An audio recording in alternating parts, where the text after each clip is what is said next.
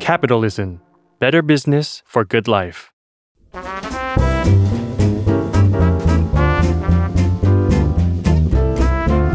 ปงนปตี ธุรกิจรอบครัว สวัสดีค่ะ ขอต้อนรับคุณผู้ฟังเข้าสู่รายการบนนปตีธุรกิจรอบครัวนะคะ แล้วก็สวัสดีปีใหม่คุณผู้ฟังทุกท่านนะคะ ต้อนรับทุกท่านเข้าสู่ปี 2024 อย่างเป็นทางการค่ะ EP นี้เป็น EP แรกนะคะ หลังจากที่เราซีซันเบรกไปเมื่ออปลายปีที่แล้วนะคะ ปี 2023 กลับเข้ามาในปีนี้ปี 2024 บนนปฏิธุรกิจรอบครัวและตัวเชลี่เองก็คิดว่าเราอยากจะมาชวนคุณผู้ฟังคุยกันแบบสบายๆค่ะ คุยกันว่าธุรกิจอาหารและธุรกิจเครื่องดื่ม มีเทรนธุรกิจอะไรบ้างที่น่าสนใจในปี 2024 ปีนี้นะคะ ที่กำลังจะเกิดขึ้นจากการคาดเดาจากการคาดการณ์แล้วก็จากการหาข้อมูลต่างๆ มาเยอะแยะมากมายนะคะลี่เองก็ขอสรุปว่าน่าจะมี 5 เทรนด์ของธุรกิจอาหารและธุรกิจเครื่องดื่มที่น่าสนใจในปี 2024 ดังต่อไปนี้ค่ะ คุณผู้ฟังเทรนด์ที่ 1 ที่น่าสนใจนะคะ เราขอเรียก เทรนด์นี้ว่า sustainable food หรือว่าธุรกิจอาหารแบบยั่งยืนนะคะ เทรนด์อาหารเพื่อความยั่งยืนเนี่ยคำว่ายั่งยืนในที่นี้นะคะ คุณผู้ฟังแปลว่าอาหารที่ดีต่อสุขภาพของคนกิน อาหารที่ดีต่อสิ่งแวดล้อม ดีต่อเศรษฐกิจ และดีต่อสังคมนะคะ เราจะเห็นได้ว่าเทรนอาหารเพื่อความยั่งยืนนี้เนี่ย เราพูดรวมไปถึงอาหารที่ดีต่อสุขภาพของเราเองใช่ไหมคะเริ่มต้นที่ตัวเราเอง เช่นพวกอาหารเฮลตี้อาหารเพื่อสุขภาพ มีโภชนาการครบถ้วนปรุงสุกถูกหลักอนามัย อันนี้ถือว่าเป็นอาหารที่ยั่งยืนต่อสุขภาพของเรานะคะ ทีนี้ความยั่งยืนต่อสิ่งแวดล้อม อาหารที่มีความยั่งยืนต่อสิ่งแวดล้อม ก็หมายความว่า การผลิตอาหารนั้นๆเนี่ยต้องเป็นมิตรต่อสิ่งแวดล้อม คุณฟังสังเกตไหมคะว่า เราเห็นการสนับสนุนการบริโภคอาหารในชุมชนมากขึ้นในช่วงหลังๆมานี้นะคะ เราก็จะเห็นพวกแคมเปญหรือว่าธุรกิจอาหารต่างๆ ที่เกิดขึ้นในชุมชนนะคะแล้วก็มันจะมีแคมเปญต่างๆนะคะที่เกิดขึ้นตัวอย่างเช่น ใกล้ที่ไหนก็จะสนับสนุนให้ใช้วัตถุดิบในท้องถิ่นในชุมชน เพื่อมาปรุงอาหารแล้วก็ขายอาหารอย่างเงี้ยมากขึ้นนะคะ ก็คือเป็นการเขาเรียกว่าเป็นการปรุงอาหาร แล้วก็ทำธุรกิจอาหารแบบลดคาร์บอนฟุตพิ้นนะคะ เวลาที่เราลดการขนส่งวัตถุดิบจากที่หนึ่งไปอีกที่หนึ่งเนี่ยเหมือนกับมันก็เท่ากับว่าเรากำลังลดการขนส่งอะเนาะเวลาลดการขนส่งก็หมายความว่าเราลดจำนวนคาร์บอนไดออกไซด์ในอากาศไปในตัวนะคะ เพราะฉะนั้นเองเนี่ยเราจะสังเกตเห็นว่าร้านอาหารตามชุมชนต่างๆ ตามจังหวัดต่างๆ เกิดขึ้นมากมายเลยนะคะ ใน ช่วงปีที่ผ่านมา และในช่วงปีที่กำลังจะถึงนี้ด้วยปี 2024 นะคะ เพราะคนก็เริ่มที่จะมาสนับสนุนธุรกิจอาหารของชุมชนที่เปิดใกล้ ๆ บ้านตัวเองมากขึ้นนะคะ เพื่อนๆจะเห็นร้านอาหารที่ใช้วัตถุดิบท้องถิ่นมาเป็นอาหาร เราก็จะรู้สึกว่าสังเกตไหมเราก็รู้สึกว่าเอ้ยเวลาเราเห็นร้านอาหารที่เป็นร้านเล็ก ๆ เปิดในชุมชนรู้สึกว่าเฮ้ยมันดูน่ากินจังเลยอะเพราะว่า อาจจะเป็นด้วยความองค์ความรู้ต่างๆนะคะ ที่เกิดขึ้นมากมายในช่วงหลังๆ มานี้ เกี่ยวกับการเอาวัตถุดิบต่างๆ มาดัดแปลงมาแปรรูปมาปรุงอาหาร มาดึงรสชาติของมันออกมา แล้วทำให้เกิดอาหารที่ดูแบบดูน่ากินน่ะแล้วก็ดูน่ารับประทานแล้วที่สำคัญคืออร่อยด้วยนะคะ อันนี้เป็นหนึ่งในความยั่งยืนเชิงแบบสิ่งแวดล้อมนะคะ ที่น่าจะเกิดขึ้นในปีหน้านี้นะคะ ทีนี้ถ้าเกิดว่าเราพูดถึงความยั่งยืนทางเศรษฐกิจกันบ้างล่ะนะคะ ความยั่งยืนทางเศรษฐกิจอันนี้ก็หมายความว่าธุรกิจนั้นๆเนี่ยหรือว่าธุรกิจร้านอาหารนั้นๆเนี่ยเปิดมาแล้วจะต้องยั่งยืนจะต้องมีคำว่ายั่งยืนก็คือจะต้องมีกำไรนั่นแหละเนาะ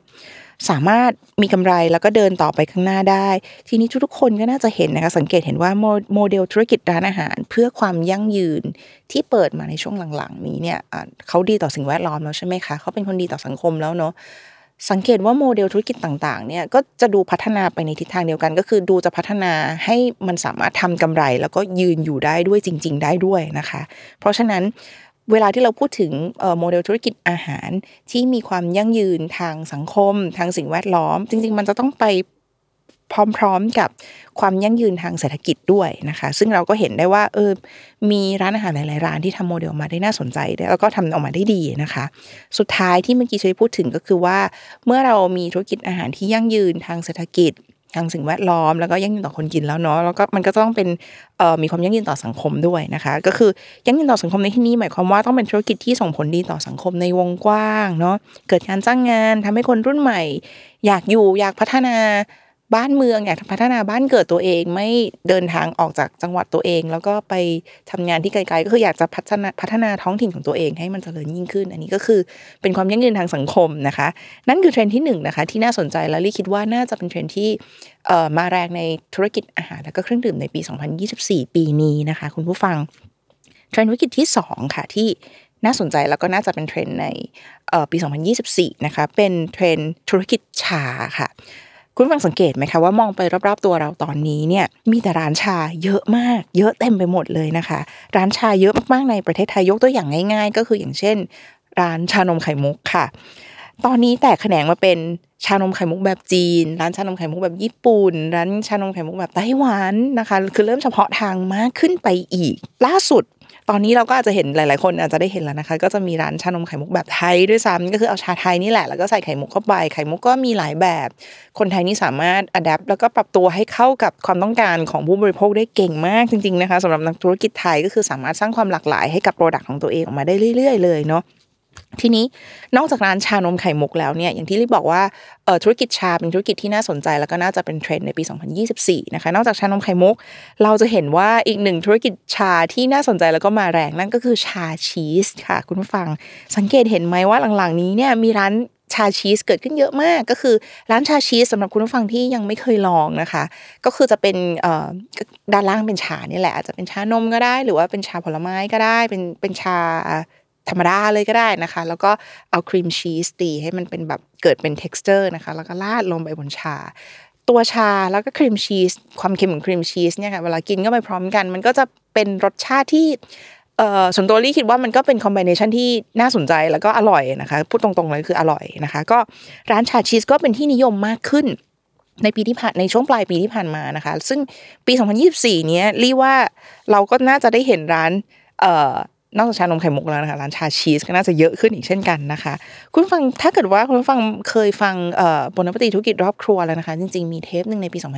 2023 เราเคยสัมภาษณ์คุณจิวจากร้าน MTCH คุณฟังพอจำได้ไหมคะ MTCH เนี่ยก็จริง ๆ เป็นอีกหนึ่งตัวอย่างของธุรกิจชานะคะ ที่จริงๆเขานำนำสมัยนำร่องมาก่อนแล้ว คือเขาขายแต่มัทฉะเลยเนาะแล้วก็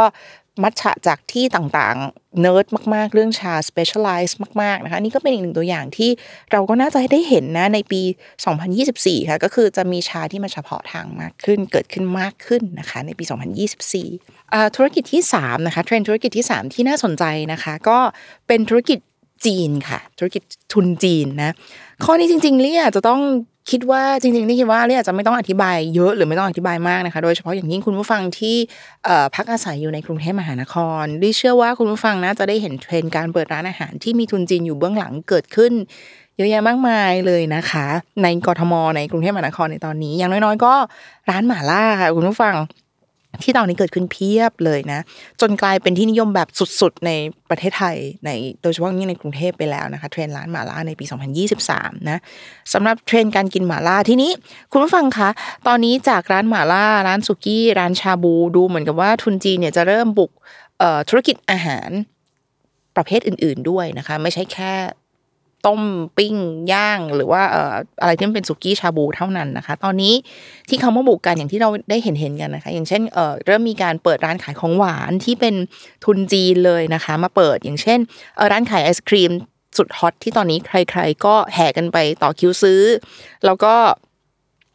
นอกจากต่อคิวซื้อแล้วก็มีแบบว่าเขาเรียกว่ามี conversation นะคะ มีบทสนทนาในโลกอินเทอร์เน็ตว่า เอ๊จริง ๆ แล้วเนี่ย ชื่อร้านนี้ห้อนี้มันอ่านว่าอะไรกันแน่ คุณผู้ฟังอ่านว่าอะไรคะ M I X U E อ่านกันต่างๆนานานะคะ แต่ก็เท่าที่รีบไปหาข้อมูลมา เห็นเขาบอกว่าน่าจะอ่านว่าหมี่สวยนะคะ เห็นเขาบอกว่าเจ้าหมี่สวยเนี่ย เล็งไว้ว่าจะเปิดสาขาในไทย 2,000 สาขานะคะคุณผู้ฟังในอีก 3 ปีข้างหน้า ก็เดาว่าไม่ธรรมดาแน่นอนค่ะ เรามาจับตาดูกันพร้อม ๆ กันนะคะว่าเจ้าหมี่ช่วยเนี่ยเขาจะสามารถเปิดได้ถึง 2,000 สาขาในอีก 3 ปีต่อจากนี้หรือเปล่าแล้วถ้าเกิดว่ามันเป็นอย่างนั้นนะคะ 2,000 สาขา เรากำลังพูดถึงการขยายทุนแล้วก็การขยายกิจการที่เป็นพันพันสาขาค่ะในประเทศไทยนะคะ เดี๋ยวเรามาดูกันค่ะว่า feedback อบรับจากคนไทยจะเป็นยังไงนะคะเทรนด์ที่4นะคะที่คาดเดากันว่าน่าจะเป็นเทรนด์ที่มาแรง ในปี 2024 ที่เกี่ยวกับร้านอาหารและร้านเครื่องดื่มนะคะนั่นก็คือเทรนด์ธุรกิจออนไลน์ ไม่เปิดหน้าร้านค่ะ จริงๆ ตรงนี้เนี่ยลี่คิดว่ามันเป็น second wave model นะคะจากการทำธุรกิจต่อเนื่องออกมาจากช่วงโควิด -19 ช่วงโควิด -19 ที่ผ่านมาเนี่ยทุกคนถูกบังคับโดยปริยายว่าไม่สามารถให้ลูกค้านั่งรับประทานอาหารที่ร้านได้นะเพราะฉะนั้นจะต้องแบบขายแบบ delivery เท่านั้น ขายแบบ take away เท่านั้นนะคะ หรือว่าบางคนก็คือปรับตัวไปเลยก็คือไม่ขายแบบมีหน้าร้านก็คือไม่ไม่ต้องให้ลูกค้ามาพิกอัพที่หน้าร้านแต่ขายเป็นแบบ Delivery อย่างเดียวเลยนะคะ ตอนนั้นเนี่ยทุกคนก็คือจะต้องทำธุรกิจโมเดลนั้นไปโดยปริยายโดยสถานการณ์ที่บังคับเนาะเรามีโรคติดต่อในตอนนั้นนะคะโอเค พอโควิด -19 เริ่มซาปั๊บคนก็หันมาคึกคักเปิดหน้าร้านเหมือนเดิมนะคะ แต่ว่าช่วงนี้ล่ะค่ะลี่คิดว่านะมันน่าจะเป็นเวฟที่ 2 ของการทำธุรกิจของโควิด -19 นั่นหมายความว่า คนก็เริ่มที่จะคิดถึงแล้วว่าไอ้ตอนนั้นนี้เนี่ย ตอนนั้นตอนที่มีโควิด -19 ที่ขายแต่ Delivery อย่างเดียวเนี่ยมีธุรกิจหลาย ๆ ธุรกิจที่เกิดขึ้นแล้วขายแต่ Delivery อย่างเดียว แล้วก็ขายได้ไม่มีหน้าร้านนี่นานะคะ ก็เดากันว่าตอนนี้เนี่ยในปี 2024 เราน่าจะเห็นเทรนด์นั้นก็กลับมาอีกครั้งหนึ่งนะคะจริงๆสังเกตจาก feed ของบนโซเชียลมีเดียของเพื่อนๆหลาย ๆ คนก็ได้ค่ะ ลี่เข้าใจว่าหลายๆคนก็น่าจะเห็นนะคะ อย่างน้อยๆ น่าจะมีเพื่อนเราหรือคนที่เรารู้จักเนี่ยมีการขายอาหารหรือการขายขนมหรือเครื่องดื่มบางอย่างแบบออนไลน์แบบ Delivery อย่างเดียวเท่านั้นไม่เปิดหน้าร้านนะคะ อาจจะเป็นแบบข้าวขาหมู เป็นเอ่อบราวนี่เนยถั่วอะไรเงี้ยเป็นต้นนะคะลี่คิดว่าน่าจะเห็นอะไรแบบนี้เยอะขึ้นในปี 2024 นะคะ เทรนด์ที่ 5 เทรนด์สุดท้ายแล้วนะคะ ที่เชอรี่คิดว่าน่าจะเป็นเทรนด์ที่น่าสนใจในปี 2024 ก็คือเทรนด์การ collaboration ของแบรนด์อาหารและผลิตภัณฑ์อื่น ๆ นะคะ คือเทคนิคการ collaboration หรือการร่วมมือกันระหว่างธุรกิจเนี่ยอย่างที่เราทราบกันนะคะ คุณผู้ฟังมันเป็นการ ขยายฐานลูกค้าใหม่ๆ ค่ะ แถมยังเป็นการเพิ่มความเคลื่อนไหวของแบรนด์ด้วยนะคะ ให้ไม่หยุดนิ่งคือด้วยความที่ทุกวันนี้เนี่ยมีแบรนด์อาหารแบรนด์เครื่องดื่มต่างๆนานามากมายเกิดขึ้นเยอะมากเนาะธุรกิจอาหารและธุรกิจเครื่องดื่มแต่ละแบรนด์เขาก็จะต้องมีความพยายามที่จะเขาเรียกว่าอะไรสร้างอะไรสักอย่างสร้างความเคลื่อนไหวของแบรนด์ สร้างอะไรสักอย่างก็ไม่รู้แหละ แต่ว่าต้องทำให้ลูกค้าเนี่ยไม่ลืมก็สามารถจดจำแบรนด์เราได้เรื่อยๆ อยู่เสมอๆนะคะ ทีนี้การ collaboration ก็เป็นอีกหนึ่งเทรนอีกหนึ่งเทคนิคที่น่าสนใจที่น่าจะมาแรงในปีนี้นะคะ ในปี 2024 ยกตัวอย่างเช่นเราก็ปีที่ผ่านมานะคะ ปี 2023 เราได้เห็น McDonald ไป collab กับ New Jeans นะคะก็คือเป็นแบรนด์อาหารฟาสต์ฟู้ดแต่ไป collab กับศิลปินเกาหลีเฉยเลยนะคะ หรืออีก collaboration หนึ่งที่เราก็อาจจะแบบหลายคนก็อาจจะคาดไม่ถึงนะคะ อย่างแบรนด์แฟชั่นที่แบบโอ้แบบ hip มาก cool มากอย่าง Carnival นะคะ ก็ไป collab กับแบรนด์ของกินอย่างบาร์บีคิวพลาซ่าcollab ออกมาออกมาเป็นเสื้อลายพิเศษเป็นต้นนะคะรี่เชื่อว่าเราน่าจะได้เห็นอะไรแบบนี้ที่น่าตื่นเต้นตื่นตาตื่นใจในปี 2024 กันมากขึ้นทั้ง5 เทรนด์นะคะ ก็